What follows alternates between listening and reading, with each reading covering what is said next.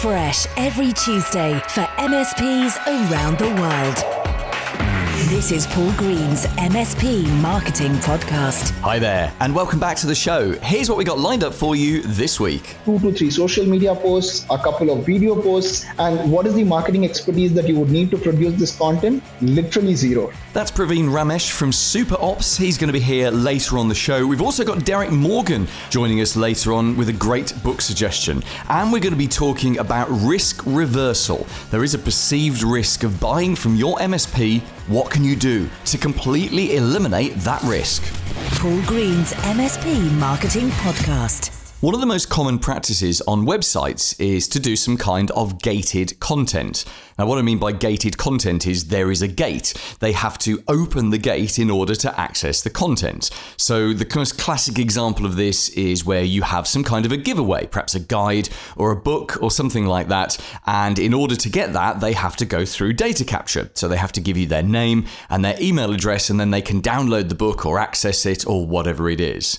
Now, gated content like that can be a great way to grow your email list. And if you've been listening to this podcast for a while, you'll know that my core three step marketing strategy for most MSPs is number one, to grow multiple audiences, and that's where your email audience comes in. Number two is to build a relationship with them, and you do that through content marketing. And number three, then, is to commercialize that relationship. So having an email audience is very important, and that's why you've got to grow it. And certainly it makes sense that you try to grow your email audience based on the traffic going to your website. However, these days, it's so much harder to get someone to fill in their details on your website. I think B2C businesses, business to consumer businesses, don't have this problem so much. They can just do a newsletter and offer a 10% discount and, you know, sign up for the latest offers and discounts. It's so much easier. If you're selling to consumers, but we're not, we're selling to other businesses. And B2B data capture has always been hard.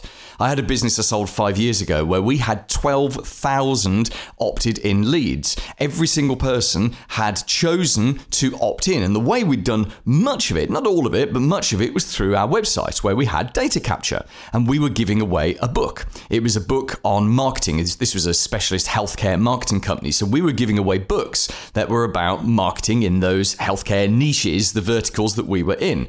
And that's how we persuaded over about a three year period 12,000 people to do that.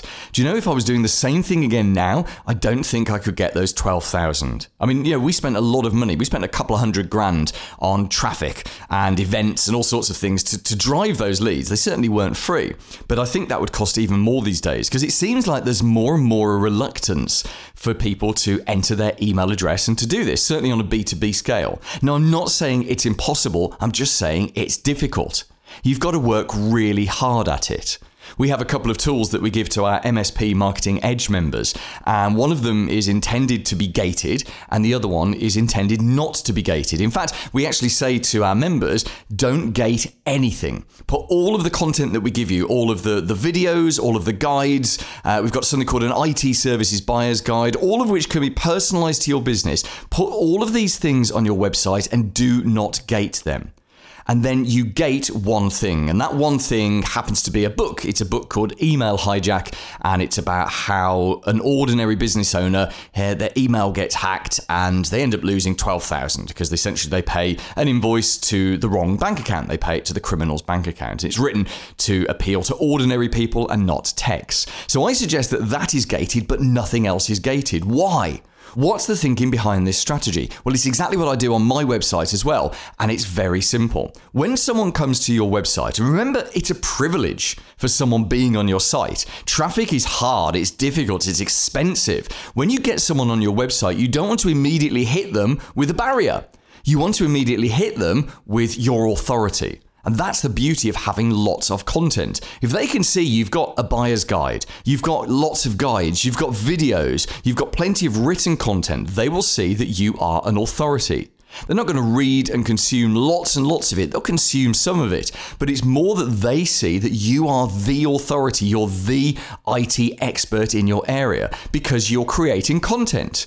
And these days, more than ever before, experts create content. Which is why if you don't and can't create content, you just buy some in and put that on your website and sprinkle it across your marketing. So once they've seen all of the content that you have available and your buyer's guide and all of this kind of stuff, that's the point then where you offer them your most valuable piece of content and there's a gate in front of it. Hence the book. It doesn't have to be a book, it could be absolutely anything, but it's got to be valuable. It's got to be perceived as valuable. People do put a value on books. It might only be, you know, 5 pounds, 5 dollars, but there is a perceived value. And we all grow up as kids being told to respect books. You know, you don't damage books, do you? You treat them pro- well, you treat them properly, they have a perceived value. The exact same information in a PDF has no perceived value. Pop it into a book and it has a high perceived value. So, whatever you do on your website now, you should definitely do some kind of data capture. Don't just do sign up for our newsletter because no one will. Offer them something. In fact, we call this an ethical bribe. Offer them something in return for their contact details, but only gate one piece of content. All of the rest of the content on your website should be free and easy for them to instantly access it. Here's this week's clever idea. When someone is thinking of buying from you, there is a high level of perceived risk. You've got to look at it from their point of view. Even if they're with another MSP, in fact, especially if they're with another MSP right now, they don't know or understand the technology. They don't know what they don't know. And people who don't know stuff, who don't understand it, it creates an amount of fear when they're thinking of switching suppliers. It's why you stay with your accountant way past the point you think you should switch. I've done it, you've probably done it, we'll do it again because we don't really understand accountancy. It's a bit of a, a, mysterious art, isn't it? We certainly don't understand accountants. They're strange people, they are. And so it's easier for us sometimes to stick with the accountant that we know, even if we dislike them slightly, than it is to switch over to someone else. This is called inertia loyalty. And it's exactly the same thing that ordinary people are thinking about you and about their current MSP. We know these people, we know what's happening with them, we don't like the experience particularly, but we understand it, we know it, and there is less risk with the devil we know than switching to these new people. Perceived risk. People don't like taking risks. Some people do, very few people. They're the kind of the space billionaires who like getting into phallic shaped rockets and going up to the moon and whatever it is space billionaires do in space. They don't really go into space, do they? They just go to the edge of the earth. Anyway, those people are extraordinary risk takers. The vast majority of business owners and managers out there are actually quite risk averse especially with something like their technology. They don't want to take the risk. They don't want to risk moving over to a new MSP that screws it all up for them. This is one of the things that makes your sales cycle so hard. It makes lead generation so hard. It's the number one curse of the MSP world is people don't know what they don't know and therefore they are very very very slow to switch to a new MSP. Now, there's lots of things that you can do to combat this. We've talked about this in the podcast at length. We've talked about things like educating them. We've talked about building audiences, building a relationship with them, lots of content, educating, educating, educating. It's one of the main ways that you can remove the perceived risk as you build a relationship with them. We have less risk when we think we know someone. But there's also something else that you can do. You can reverse the risk. And we actually call this a guarantee. You can guarantee what you do. Now, I know at this point you're probably thinking, ah, I don't want to guarantee exactly what we do. Certainly don't want to put in place SLAs. I don't want to guarantee that we'll get fixes done in certain times or whatsoever. And hey, if you've got SLAs right now and they work for you, great. If you haven't got SLAs, don't introduce SLAs. I think SLAs sometimes are just a weapon you give to your clients in order to beat you with. If your big clients ask for SLAs, that's fine. That's a conversation you can have with them. I'm not suggesting that you introduce SLAs as a guarantee. I'm suggesting you just reverse the perceived risk. So, what's the perceived risk? That they move to you and it doesn't work out and they're trapped in a bad relationship with an MSP that isn't very good. That's one of their perceived risks. So let's reverse it. Let's out and out put in your sales proposals and as part of your sales calls, let's say to them, hey, if it doesn't work out for whatever reason, if we can't form a good working relationship or you don't like the way that we do things, we will release you from your contract at any point with just 30 days' notice. Because I assume you're signing them up to a contract. That's certainly best practice is sign them up to a one, better still a two, or even better still a three year contract. You'll find the very best clients will commit themselves to longer contracts. And in fact, the better you are at selling, the longer contracts you'll get. And the reason you want them on contract is pretty obvious. We want to keep them for 5, 10, 15 years. But here's the thing have you ever had a really bad client who acted like a total idiot? And, you know, the kind of person that when they phone up all of your staff, you know, there's kind of like the atmosphere drops in the office, everyone's shoulders slump, and it's like, oh, I don't want to speak to these people. Yeah, you? I spoke to them last week. You got to speak to them. Have you had a client like that? And then did you fire those clients? Essentially, you release them from the contract. It's wonderful when you do that, isn't it? Here's the thing you only have those now and again. That's a very, very small minority of your clients. And when that happens, you're actually quite happy to release someone from their contract. The same way, if you completely screw up with a client and you just, you know, it happens sometimes, doesn't it? You get something wrong and something else wrong, and it's wrong, wrong, wrong, wrong, wrong, and they're really unhappy. Again, you wouldn't just keep them in that contract. If it was really that bad and things, the relationship's just broken down, you would release them from the contract. So actually, you already have what's known as an invisible guarantee which is if our relationship breaks down so badly that it's very difficult for us to do work together, we will release you from the contract anyway. That's nothing formal, that's our invisible guarantee. Where you have an invisible guarantee, make it the visible guarantee. Reverse the risk. Actually, make it a sales tool. Make it something that you use as part of your selling process.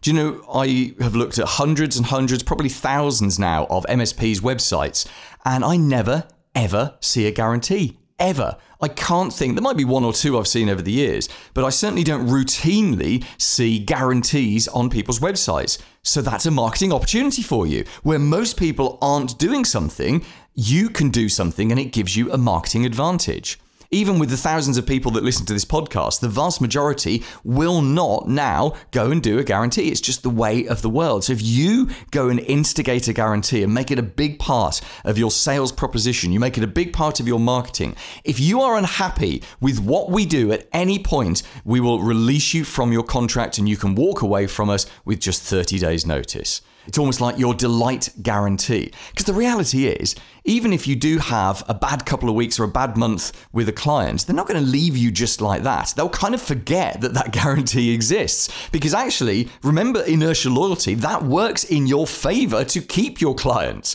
Inertia loyalty stops people from joining you in the first place, but it also keeps your existing clients with you. Because even if you're having a few bad weeks, as long as they can see you're doing your very best to fix the problem, they're going to stick with you. It's in their nature to want to stick with you. So go on, reverse the risk for them. Let's get that guarantee in play in your marketing and in your sales proposition. Paul's blatant plug.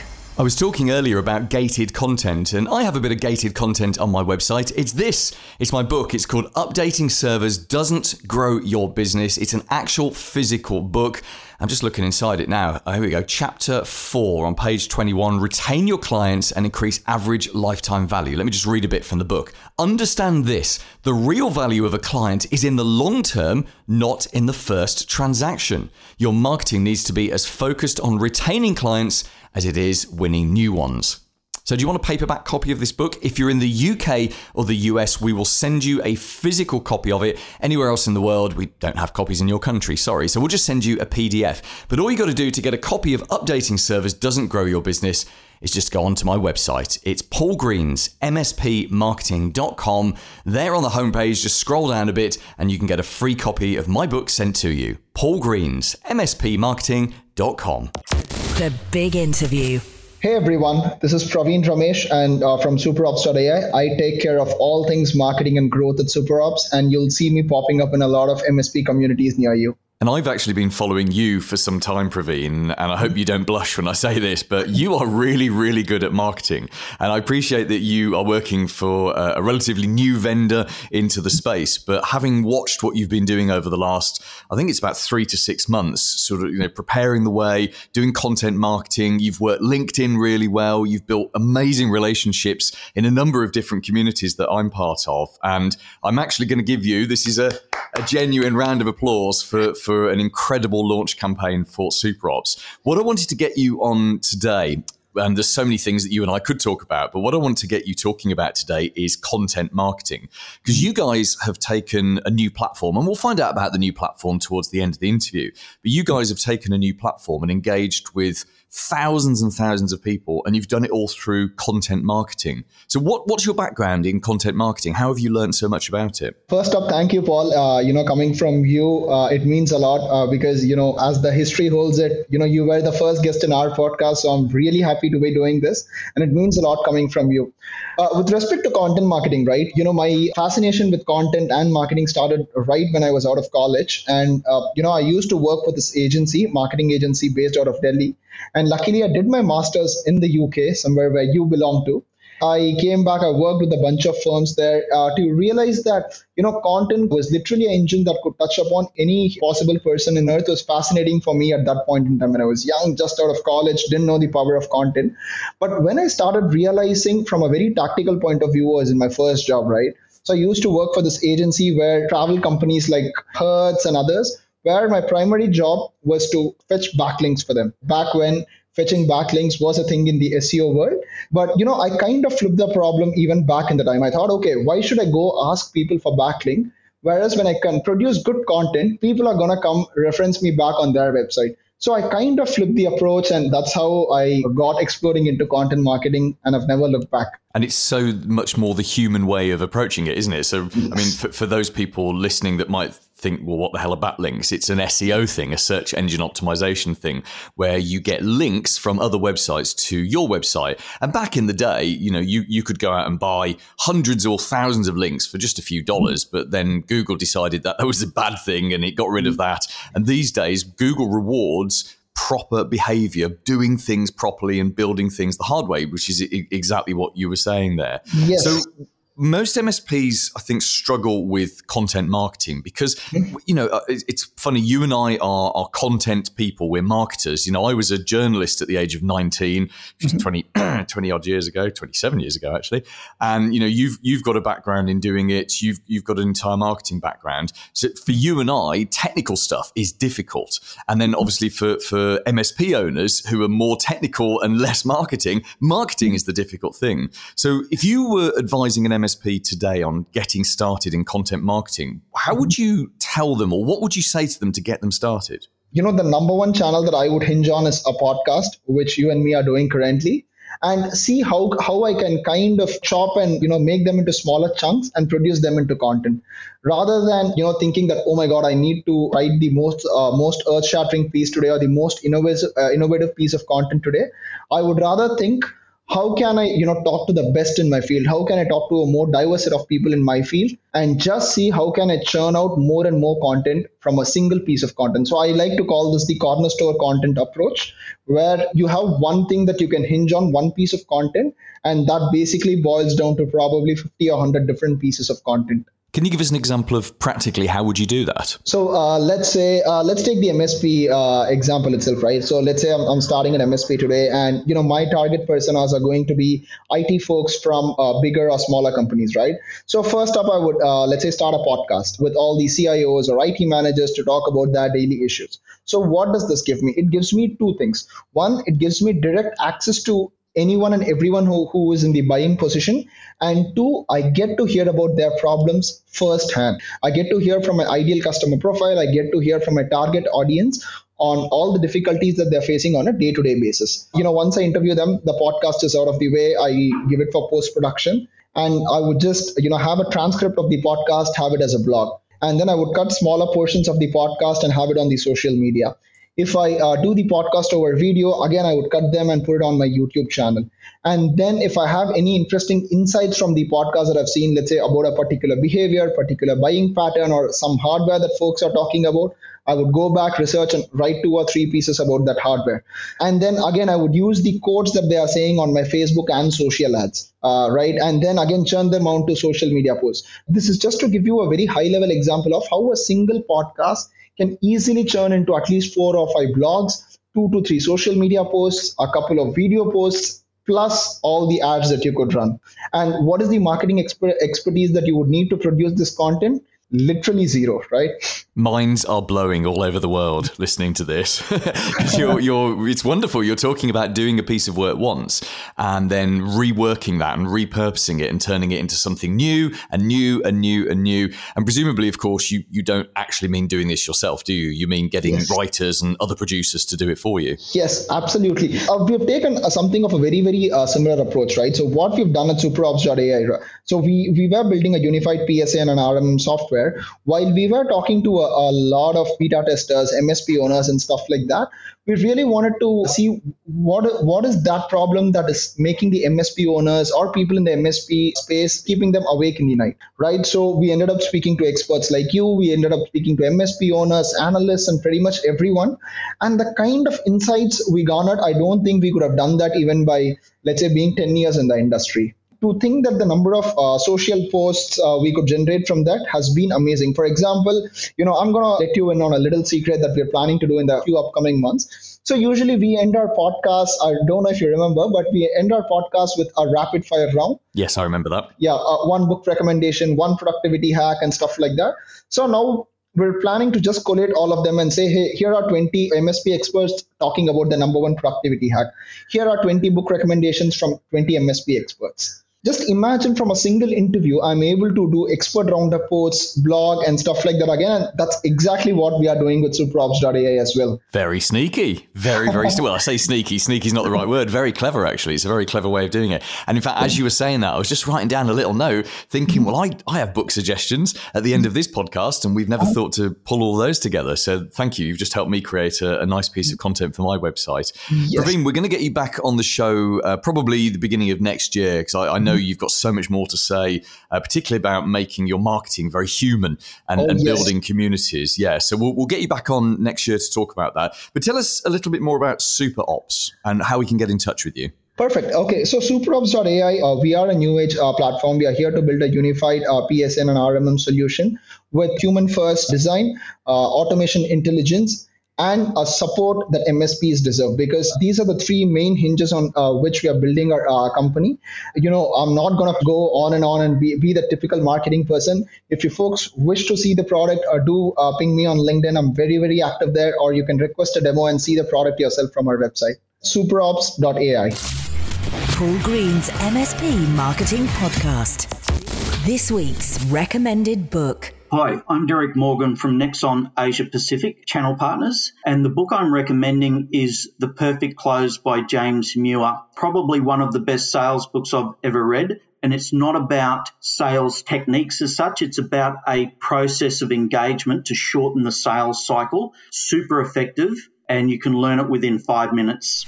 Coming up next week. Hi, my name's Greg Jones from Datto. Super excited to be on the show next week talking all about co managed, but more importantly, how your MSP business can actually get a huge slice of the pie. See you next week. We're also going to be talking next week about your brand. Now, as a small business, it's very hard to build up a brand, a memorable brand that people would think of. And in fact, the vast majority of prospects, of people that you talk to, they're not going to remember the name of your company. Should we be investing resources, time, and cash and energy into building up your brand, into making your brand something that people will remember? Or is it a complete waste of time? We'll explore that in next week's show. We're also going to talk about the concept of a purple cow. Now, this was a book written by an amazing writer called Seth Godin. He wrote the book some time ago, but we'll explore next week what the purple cow concept is and how you can apply it to your MSP. That's all coming up with loads more in next week's show. See you then. Made in the UK for MSPs around the world. Paul Green's MSP Marketing Podcast.